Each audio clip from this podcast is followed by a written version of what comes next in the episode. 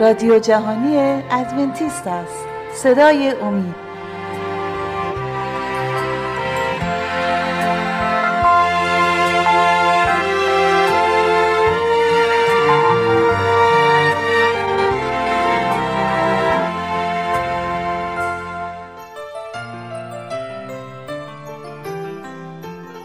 درود به شما شنوندگان عزیز و ارجمند. از اینکه شنونده برنامه ما هستید ازتون سپاس گذاریم امیدواریم که برنامه که تقدیم حضورتون میشه مورد توجه و استفاده شما قرار بگیره. قبل از اینکه به صحبت های امروزمون بپردازیم می‌خواستم از شما دعوت کنم اگر پرسشی در مورد مطلبی که ارائه میشه دارید می‌تونید با شماره 20357 99 786 707 از طریق تلگرام با ما تماس حاصل فرمایید. در دهه 1920 میلادی در شهر نیویورک خانومی به نام روز زندگی خود رو از صبح تا شب با خوشگذرونی سپری می کرد و تنها یک کار بلد بود از این مجلس به اون مجلس خوشگذرونی بره و اوقات رو سپری بکنه گویا تنها دلیل بودنش رفتن از یک مجلس خوشگذرانی به مجلس دیگری بود. ولی ناگهان در سن 21 سالگی بیماری عجیب خواباوری تحت عنوان انسفالیتیس لتارجیکا گریبان این خانم خوشگذران رو گرفت به طوری که روزها بی انقطاع به خواب می‌رفت و وقتی بیدار می‌شد نمی‌تونست از حالتی که در آن خوابیده بود خارج بشه. بدن او گویا در هر حالتی که به خواب می‌رفت در اون حالت خشک و منجمد می‌شد.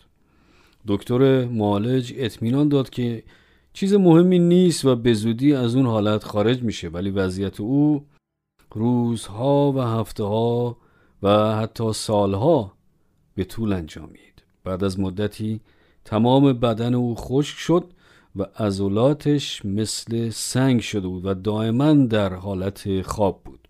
به ناچار او رو به بیمارستان و بعد به مؤسسه انتقال دادن و در این حالت خشک و منجمد شده و در حالت خواب 48 سال رو در صندلی چرخدار گذروند.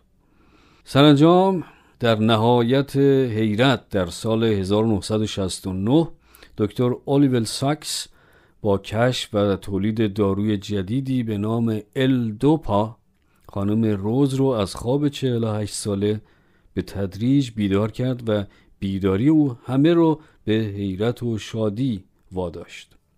در طی چند روز نیروی بدن او کم کم به او بازگشت ولی افسوس او به خاطر کهولت سن سرانجام درگذشت.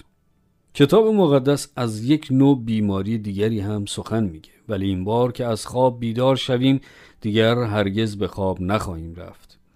می‌توان گفت که این امید بخشترین پیام های کتاب مقدسه و معنی ویژه‌ای به صحبت های ما میده که اگر در کلام خداست من آن را میپذیرم و در غیر این صورت آن برای من نیست. این بار ما دیگه در محدودیت زمان به سر نخواهیم برد بلکه در بعد ابدیت. عیسی این رویداد رو در فصل پنج یوحنا آیات 27 و 28 به این گونه شرح میده. و از این تعجب مکنید زیرا ساعتی میآید که در آن جمعی کسانی که در قبور می باشند آواز او را خواهند شنید و بیرون خواهند آمد هر که اعمال نیکو کرد برای قیامت حیات و هر که اعمال بد کرد به جهت قیامت داوری. کلام خدا به چند نوع قیام اشاره می‌کنه؟ به دو قیام. این دو قیام کدامند؟ قیامی برای حیات و قیامی برای داوری. کتاب مقدس دقیقا در مورد روز و ساعت این دو رویداد سخن نمیگه ولی به سراحت در مورد دو قیام سخن میگه قیام حیات و قیام داوری. قیام نخست قیام حیات است که هنگام بازگشت عیسی محقق خواهد شد. ایمانداران که در ایمان خفتند از مردگان قیام خواهند نمود. این بار برای حیات جاودان و آنان بار دیگر هرگز به خواب نخواهند رفت. آنان بیدار شده و صورت و جلوه عیسی را خواهند دید. آنان شاهد جلال خدا خواهند بود.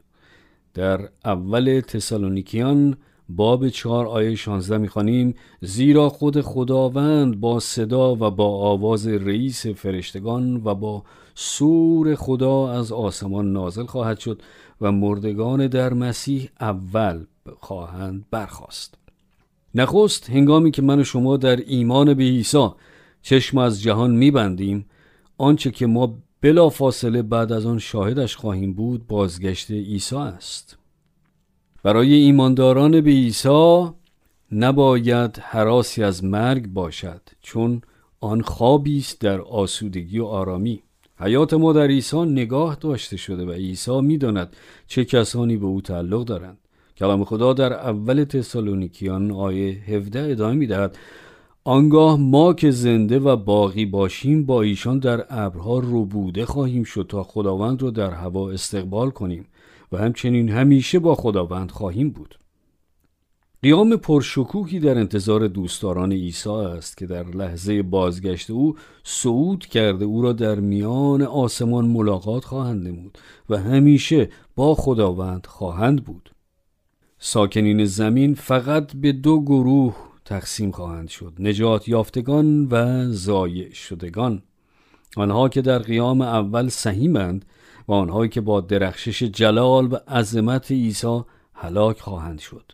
پس قطعی است که با بازگشت عیسی شانس دومی به ساکنان زمین داده نخواهد شد.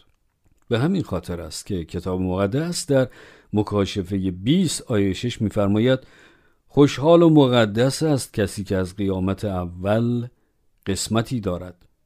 بر اینها موت ثانی تسلط ندارد بلکه کاهنان خدا و مسیح خواهند بود و هزار سال با او سلطنت خواهند کرد تصورش رو بکنید خردسالی که در چهار یا پنج سالگی درگذشته بود از قبر و از زیر خاک قیام خواهد کرد تصور خوشی و شادی مادری رو بکنید که فرزندش را بار دیگر به آغوش می کشد.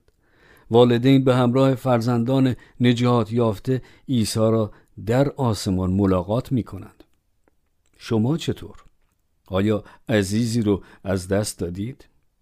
قیام ایمانداران رویدادی بسیار مسرت بخش خواهد بود. پس در هنگام بازگشت عیسی ساکنین فقط به دو گروه تقسیم خواهند شد گروه اول سهیم در قیام اول که با عیسی ابدیت را تجربه خواهند کرد ایمانداران زنده در هنگام بازگشت عیسی تبدیل خواهند شد و به آسمان ربوده شده با بدنهای تازه و فنا ناپذیر که دیگر هرگز دست خوش امراض و مرگ نخواهند بود. ولی گروه دومی نیز وجود دارند و پیرامون این عده دوم مکاشفه اخبار تأثرانگیزی رو داره. شرح این عده حاوین است که آنان به هیچ عنوان اشتیاقی به انتظار و به استقبال رفتن عیسی را ندارند. آنها به هیچ عنوان در انتظار قیام عزیزان خود نیستند. توجه کنید به واکنش آنان هنگام بازگشت عیسی. خب اما قبل از اینکه به صحبت هامون ادامه بدیم می‌خواستم از شما دعوت کنم اگر پرسشی در مورد گفته های ما دارید می‌تونید با شماره 20357 99 786 707 از طریق تلگرام با متماس حاصل کنید. کتاب مکاشفه باب 6 آیات 15 تا 17 این چنین وصف می کند و پادشاهان زمین و بزرگان و سپه سالاران و دولتمندان و جباران و هر غلام و آزاد خود را در مقاره ها و سخره های کوه ها پنهان کردند و به کوه ها و سخره ها می‌گویند که بر ما بیفتید و ما را مخفی سازید از روی آن تخت نشین و از غضب بره. زیرا روز عظیم غضب او رسیده است و کیست که تواند ایستاد. گروه اول به آسمان نگاه کرده فریاد می‌زنند این است خدای ما که در انتظارش بودیم که ما را نجات بخشد. بازگشت عیسی آنان را بیش از حد هیجان زده کرده ولی گروه دیگر با وحشت و حراس به این صحنه نگاه می کنند آنها در عذابند. عذاب وجدان انسان را وادار به فرار می‌کنه. اونها از سنگ ها و صخره ها می‌خوان که اونها رو بپوشونن. چه اسفناکه چه حزنانگیز. عیسی که مشتاق نجات اونهاست قادر به نجات آنانی که به او پشت می‌کنن نیست. اونها از عیسی که مشتاق عطا کردن دنیا و عالم تازه که در آن نه دردی و نه مرگ و نه فنایی هست فرار می‌کنن فکرش رو بکنید.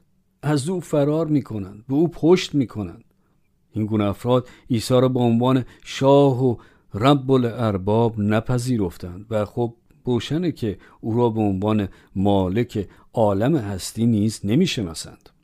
اما عیسی را به عنوان شاه شاهان پذیرفتن به چه معناست؟ به این معناست که وی سلطان قلب و جان ما است. این به این معناست که می‌گویی ای خدا من زمام زندگی خود را به تو می سپارم من مالک زندگی خودم نیستم بلکه تو هستی. در همین لحظه عیسی از تو دعوت می‌کنه. او رو خدا منجی و پادشاه خودت اعلام کنی. دلیلی نیست که بازگشت عیسی واقع حراسانگیزی برای تو باشه.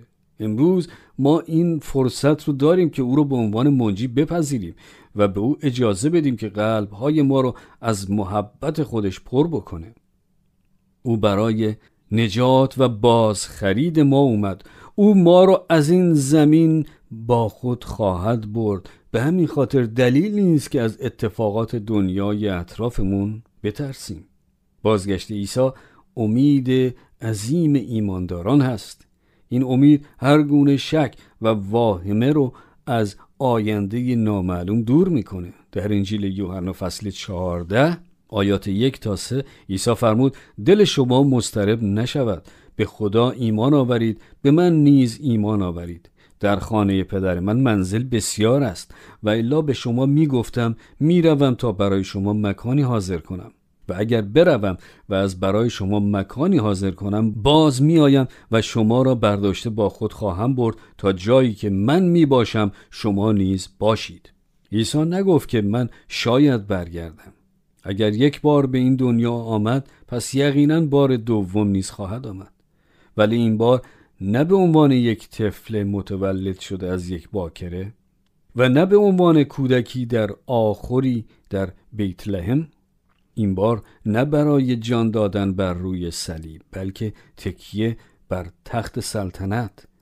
عیسی با ابرهای آسمان باز خواهد گشت. او همچون فرمانده پیروز خواهد آمد. با بازگشت او همه بیعدالتی ها همه شرارت و تمردها برای همیشه ریشکن خواهند شد. رویدادهای عظیم بازگشت عیسی همراه با قیام ایمانداران. ایمانداران وارث ابدیت هلاکت ظالمین خواهد بود. زنده ای بر روی کره زمین نخواهد ماند. تمام شریران تباه و نابود خواهند شد. کسی بر روی این کره خاکی باقی نخواهد ماند. بدکاران با درخشش جلال عیسی هلاک خواهند شد. بی ایمانانی که در گذشته در بی ایمانی به خاک رفته بودند همچنان در آن وضعیت خواهند ماند. آنها در قیام اول قیام صالحین سهیم نیستند. ایمانداران به همراه عیسی به آسمان صعود می کنند ولی بعد از این چه اتفاقی خواهد افتاد؟ آیا کتاب مقدس شرح وقایع بعد از بازگشت عیسی را با ما در میان می‌گذاره؟ آیا بعد از صعود ایمانداران به آسمان زمین در چه وضعیتی خواهد بود؟ عاقبت شیطان چه خواهد بود؟ آیا او نابود خواهد شد؟ و یا او در زمین باقی خواهد ماند؟ خداوند چه موقع زمین تازه ای را خواهد آفرید؟ معنای اینکه خدا زمین و آسمان تازه ای را خلق خواهد کرد مطابق رساله دوم پتروس فصل سه چیست؟ منظور عیسی که حلیمان و فروتنان زمین را وارث خواهند شد چیست؟ چه زمانی آن به تحقق خواهد پیوست؟ همه این پرسش ها پاسخهای جامعی در کتاب مکاشفه دارند که به هر کدوم از اونها رسیدگی خواهیم کرد. آیا در زمان هزاره احدی بر روی این کره خاک خواهد زیست یا نه؟ کتاب مکاشفه پاسخهایی در این مورد با ما در میون می‌گذاره. در مکاشفه فصل 19 شرح بازگشت عیسی را می‌خوانیم که چون شاه شاهان برای شکست نیروهای شریر و اهریمن باز میگردد. پس از بازگشت عیسی مکاشفه فصل 20 آیات یک و دو شرح میده و دیدم فرشته ای را که از آسمان نازل می شود و کلید حاویه را دارد و زنجیری بزرگ بر دست وی است و اجده یعنی مار قدیم را که ابلیس و شیطان می باشد گرفتار کرده او را تا مدت هزار سال در بند نهاد برای چه مدتی شیطان در بند خواهد بود؟ این مدت زمان در بند بودن شیطان هزار سال است و موسوم به هزاره هست. هزاره چیست؟ واژه هزاره در کتاب مقدس یافت نمیشه. این واژه ترکیبی است از دو کلمه در زبان لاتین میلی انیوم که به معنای هزار سال است. توجه کنید که کلام خدا میفرماید که شیطان به حاویه گرفتار خواهد شد. حاویه چیست؟ آیا مثل یک سیاه چاله در دل زمین است؟ اما پاسخ این پرسش ها را در دیدار آینده خواهیم داد.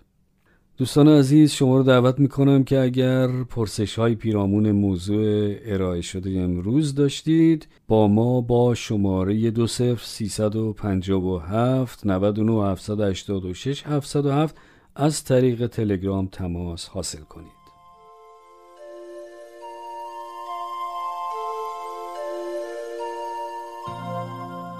خب عزیزان در این بخش از برنامه همکارم خانم عزیمه مطلبی رو آماده کردند که تقدیم حضورتون خواهد شد. لطفا توجه فرمایید.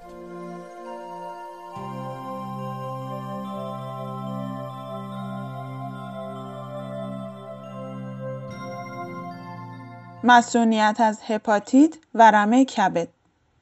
پژوهش های پزشکی بر سه هدف عمده متمرکز می باشند. حفظ سلامتی بهینه با به کار گرفتن طریقه زندگی پسندیده و سالم، ایجاد معیارها و تدارکات بهداشتی به منظور مقابله با شیوع ویروسها و باکتریهای بیماریزا و نیز بهبودی بخشیدن به روند و امکانات درمان و مداوای بیمار.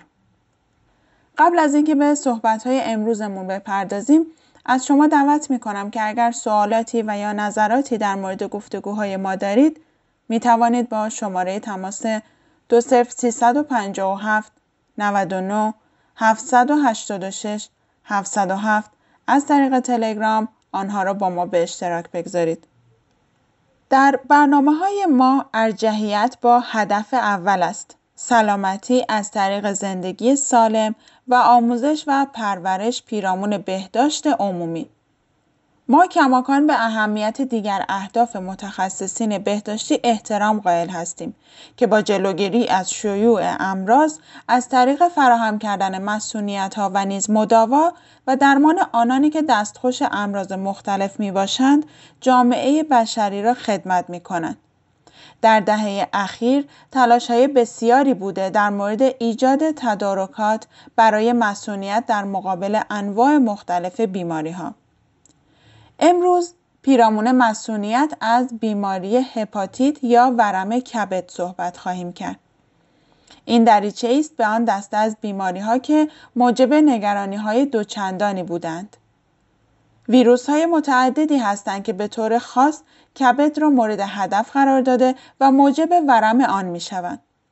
بستگی به واکنش های سیستم دفاعی بدن این ویروس ها از طریق مسئولیت پشت سر هم قابل ریشهکن شدن می باشند. ولیکن اگر سیستم دفاعی بدن قادر به مقابله با این ویروس ها نباشد اغلب موجب ایجاد عفونت های مزمن که مرسوم هستند به وضعیت یا حالت حامل هستند. سه نوع رایج ویروس هپاتیت عبارتند از A, B, C. هپاتیت A موجب عفونت زودگذر می باشد و نسبتا خفیف که ورم کبد معمولا منجر به بیماری یرقان می شود و آن معمولا باعث زردی سفیده چشم می شود. به همراه حالت تهوع خفیف احساس ناخوشی و تب که هفته ها به طول می انجامد و در بعضی مواقع علائم بسیار خفیف آن موجب عدم تشخیص آن است اما بعضا بسیار شدید و جانفرسا هستند این ویروس از طریق مدفوع شخص بیمار منتقل می شود و ضرورت شستن دست و رعایت اصول بهداشتی را باید تاکید کرد. معمولا در نواحی که منابع آب غیر ایمنی می باشند، هپاتیت آب بسیار موجب نگرانی می باشد چون این ویروس به خاطر کوچک بودن آن به راحتی از صافی فیلترهای تصفیه عبور می کند. در این شرایط جوشاندن آب بسیار حیاتی است. هپاتیت B عفونت جدیتر است و آن موجب عفونت زودگذر می شود. اما مهمتر از آن با مزمن شدن خطرات ایجاد سرطان کبد را موجب می شود. این نوع ویروس بسیار رایج است. دکتر گرگوری آپولند و دکتر روبرت جیکوبسن در مقاله New England Journal of Medicine گزارش می دهند که هپاتیت B بیماری بومگیر در آفریقا، اروپای شرقی، خاورمیانه، آسیای مرکزی، چین، آسیای جنوب شرقی جزایر اقیانوس آرام و نواحی آمازون می باشد. بیش از 70 درصد جمعیت این نواحی شواهد عفونت قبلی را در بر دارند و 8 تا 15 درصد آنها دستخوش عفونت مزمن شدند. با این شواهد حدود دو میلیارد نفر مبتلا به این بیماری می باشند که 350 میلیون نفر از آنها حامل این ویروس هستند. در حدود یک میلیون نفر در سال از مبتلا شدن به سیروسز و سرطان هیپادو سالیولر که حاصل مستقیم هپاتیت 20 جان خود را از دست می دهند. مسئولیت گسترده به طور محسوسی موارد هپاتیت بی را کاهش داده و نتیجتا تنزل فاحش سرطانهای کبد این نوع واکسنها را به واکسنهای ضد سرطان مشهور کرده است. قبل از اینکه به ادامه صحبت های امروز بپردازیم از شما دعوت می کنم که اگر سوالاتی و یا نظراتی در مورد گفتگوهای ما دارید می توانید با شماره تماس 20357 99 786 707 از طریق تلگرام با ما به اشتراک بگذارید. طریق انتقال ویروس هپاتیت B از راه مدفوع نیست بلکه از راه خونی، های آلوده و آلات مرتبط به تزریق خون و غیره و انتقال از راه آمیزش جنسی و نیز از مادر به نوزاد اکثرا موجب انتقال این بیماری می شوند. روابط غیر آمیزشی نیز در انتقال این ویروس تاثیرگذار می باشند ولی طریق دقیق آن نامعلوم است. هپاتیت C از طریق فرایندهای خونی، های آلوده و نیز ابزارهای جراحی به اشخاص منتقل می شوند. عفونت این نوع هپاتیت از هپاتیت B شدیدتر است و موجب های مزمن و از کار افتادن کبد می شود. واکسن ها برای هپاتیت A و B در دسترس می باشند ولی متاسفانه نه برای هپاتیت C. مداواهای پزشکی از طریق ترفند ضد ویروسی گرچه بسیار پرخرج هستند اما پیشرفت‌های بسیار امیدبخشی را پیرامون هپاتیت وعده می‌دهند و آمار نشانگر آن است که پیشگیری و واکسیناسیون هر جا که ممکن باشد بهترین طریق جلوگیری از این بیماری می باشد. در سال 1991 میلادی در ایالات متحده هیئت مشاوره طریقه واکسیناسیون و مسئولیت برنامه‌ای برای ریشهکن کردن بیماری هپاتیت ب را معرفی کرد. این برنامه با پیشنهاد مسئولیت تمامی نوزادان به خصوص در مناطقی که امکان ایجاد وضعیت حامل است آغاز شد. سپس در سال 1995 و بعد از سال 1999 مسئولیت شامل حال تمامی نوجوانان و جوانان شد. گزارشات نشان می دهند که میزان ابتلا به هپاتیت بین سالهای 1990 و 2002 74 درصد کاهش یافته. این به این معناست که 74 درصد تنزل در موارد هپاتیت دو میلیارد جمعیت دنیا که نیز 350 میلیون از آنها را های مزمن تشکیل می دهد در بر می گیرد. کشور ژاپن ترفند مختص خود را در مورد مسئولیت از هپاتیت در پیش گرفته. در حال حاضر واکسن هپاتیت B به عنوان گزینه به پزشکان خانواده توصیه شده است. به دلیل آنکه پزشکان از وضعیت و سوابق بیماران خود بیشتر آگاه هستند. نگرانی ها پیرامون خطرات ایجاد بیماری ها به موجب واکسن ها تا به کنون در تجسسات متعدد پزشکی شواهدی را ثابت نکردند و نتیجه گیری های تحقیقات متعدد توسط سازمان های مستقل علمی همگی از ایمنی و سمربخش بودن واکسن های هپاتیت B گزارش می دهند. در برخی از موارد واکنش به واکسن هپاتیت مشاهده نمی شود به خصوص در اشخاص بالغ. برای بهترین تاثیرات مسئولیت باید در سنین نوجوانی به انجام برسد. و نیز خانم های باردار نیز می توانند از واکسن های هپاتیت بهره بگیرند چون واکسن ویروس زنده را حمل نمی کند بلکه ذراتی از آن را که محرک سیستم دفاعی بدن شود را حمل می کند. تصمیم پذیرفتن واکسن های ایمنی توصیه شده از طرف مراجع پزشکی بسیار مهم و پیامدهای آن بسیار گسترده می باشند. این یک تصمیم شخصی است. هر شخص مسئول مانعی است در برابر سرایت بیماری ها و حالان که اشخاص بدون مسئولیت احتمال ایجاد آلودگی را برای دیگران ازدیاد می بخشند. با آگاه شدن از مسئولیت هایمان نسبت به سلامت و ایمنی خود و دیگران ما شما دوستان را تشویق می کنیم که با برنامه های مسئولیت توصیه شده از طرف مراجع پزشکی و بهداشتی محلی خود همکاری کنید. از شما عزیزان دعوت می کنم که اگر سوالهایی پیرامون موضوع ارائه شده امروز و در کل مطالب مطرح شده در این برنامه ها دارید می توانید با شماره تماس 357 99 786 707 از طریق تلگرام و یا از طریق رادیو ادساین امید تیوی با ما تماس حاصل فرمایید.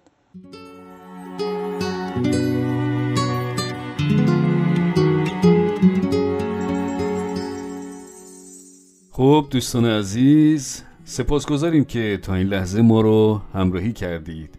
امیدواریم که برنامه امروز هم مورد توجه و استفاده شما قرار گرفته باشه. تا دیداری دیگر و برنامه دیگر خدا نگهدار.